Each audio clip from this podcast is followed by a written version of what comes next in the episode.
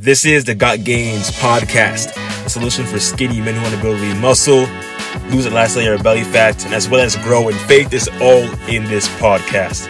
Let's jump into today's episode. So, Jesus is light of the world, right? Uh, this was a scripture I was recently just talking about a relation to the Bible, right? And it was talking about about belief, about our level of faith, right? And if you got any other questions, any other takeaways, let me know your thoughts, right? You know, hop over on Instagram. Let me know at Gabriel Grows with an underscore underneath about this episode and what you really thought about it in general, right? So back into the topic, right, about Jesus being the light of the world.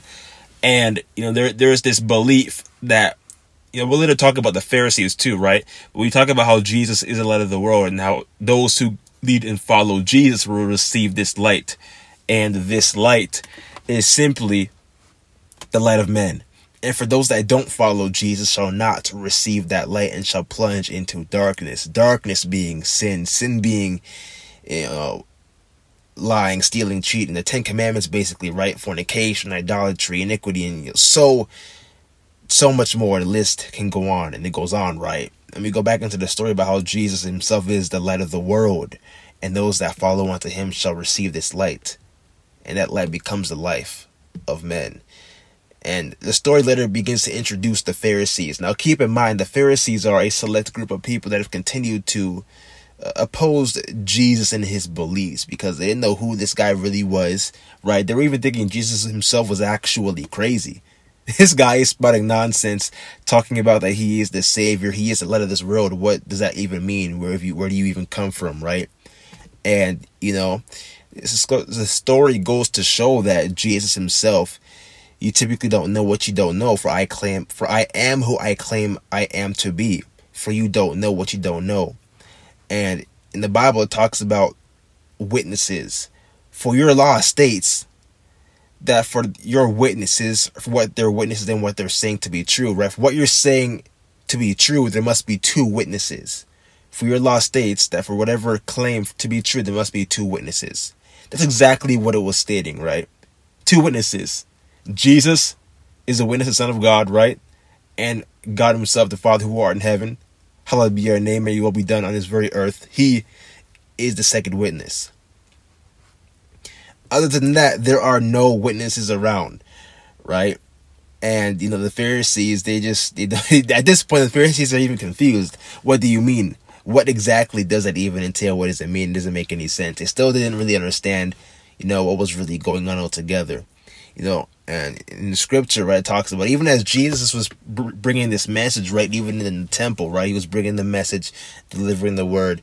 And keep in mind, Jesus himself was sent to this earth not to condemn the world, not to hate the world, although Jesus very much could have, but it was never to hate the world, but to save the world through him. That was the main objective of it altogether, right? And, you know, this being that the Pharisees still didn't have any have any proof or didn't really believe due to the fact that they were thinking that this guy Jesus is crazy. At one point they even questioned Jesus, well, where is your father? We clearly don't see him. Like, look at this guy, Jesus. He's over there ministering the word. He's he's literally telling us what he what, what his thoughts are, what his beliefs are about who he is and where he's come from. And we are supposed to just believe him there's no way. Where is your father?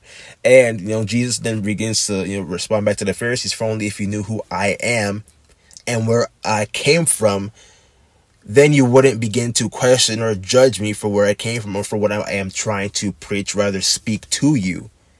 That's the crazy thing of it all together, right? Now, in relation to human standards, because keep in mind now, right? God the Father son Jesus never, not one point in time would they ever have they ever judge us or would they ever condemn or judge us. Never. It would never happen. Right? Because Jesus is an unconditional loving God. God the Father is loving and unconditional, right? So is so is Jesus himself. So seeing and keeping that in mind, human standards and us as humans that we live on this very earth, we are of earthly things. God the Father Jesus himself or of heavenly things. So there's no way for Jesus just to go out here and really just judge and condemn us, right? because human nature, as we are born of this earth, we humans typically tend to judge things based on what we can visibly see and not what is what we can't see, which is heavenly things. So, in coming into context, this is exactly kind of a, of a God of who we are serving, and loving and unconditional God. Now, keeping this in mind, we later bring into the second half of the story, which is kind of what I want to touch on. And it talks about the unbelievers, right? And this this little clip made me think a little bit. Made me just just think, right? Because Jesus then spoke to the Pharisees and said, For I'm going to be going away, right? I will be going away. For you will try to find me, but you will not be able to find me. Due to the fact that your sin will consume you and you will fall into darkness, therefore you cannot go to the place where I am going. And where is Jesus really going in the scriptures are really talking about? And what we can see that Jesus himself is going back to the Father, who Father God who is in heaven. He's going back to him because God is his father, right? And Jesus is the son. So he's going back to his father who is in heaven. Jesus is going back to a place where the Pharisees can't follow him because Jesus is of heavenly things while the Pharisees are of earthly things. They cannot be able to comprehend what Jesus himself is actually talking about. So the Pharisees are going crazy, right? The Pharisees are literally going crazy. They're thinking, man, is this guy going to commit suicide? What's going on? We still don't understand what this guy is talking about. We don't know where he's from. We don't know what he's mean by he's come to save us. He's come to not condemn the world, but to save the world through him. We don't even know what he is even talking about, you know? And in the scripture that it talks about, you know, how how Jesus mentions that you will then only begin to understand me once the time comes for me to go on the cross. At that point, then you will understand who I am and what my mission is to do on this very earth for God's people. And God's word is absolute at the end of the day. God's word is absolute. And even though the Pharisees didn't begin to really comprehend what Jesus himself was actually saying, God's word still stays true and true today, even in this day of time that we are currently living in. That's the morale of the story in of itself.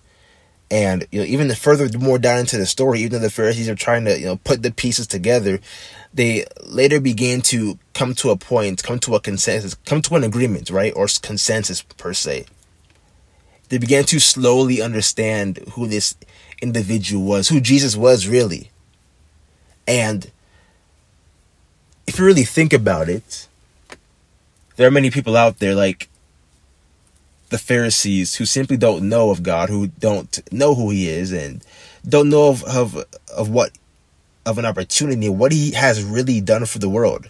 So, more than anything, it's our mission to go out there, encourage somebody, and teach somebody, instruct somebody, right about the Word of God deliver the news, right? To bring the good news, spread the good news, right?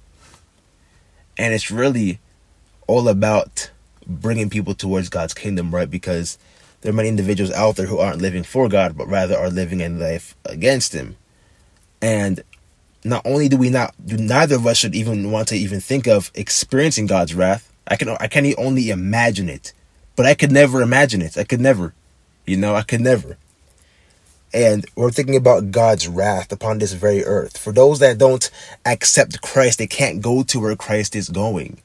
Because if they don't if people don't know of Christ and they don't know him, who he is, they don't have the, the definite faith that God has raised them from the dead, or rather they have not confessed with their mouth the Lord Jesus and believed in their heart that God has raised them from the dead, then there is no way either of us could be saved nor if we confess with our mouth, nor if we justify with our our hearts and confess our mouth with the Lord Jesus, how can we truly be saved? How can we go to where our Father is going? How can we go to where our Father is going if we don't have the faith to believe that God is raised from the dead, for we shall be saved? Truly, I don't think it would even happen, you know?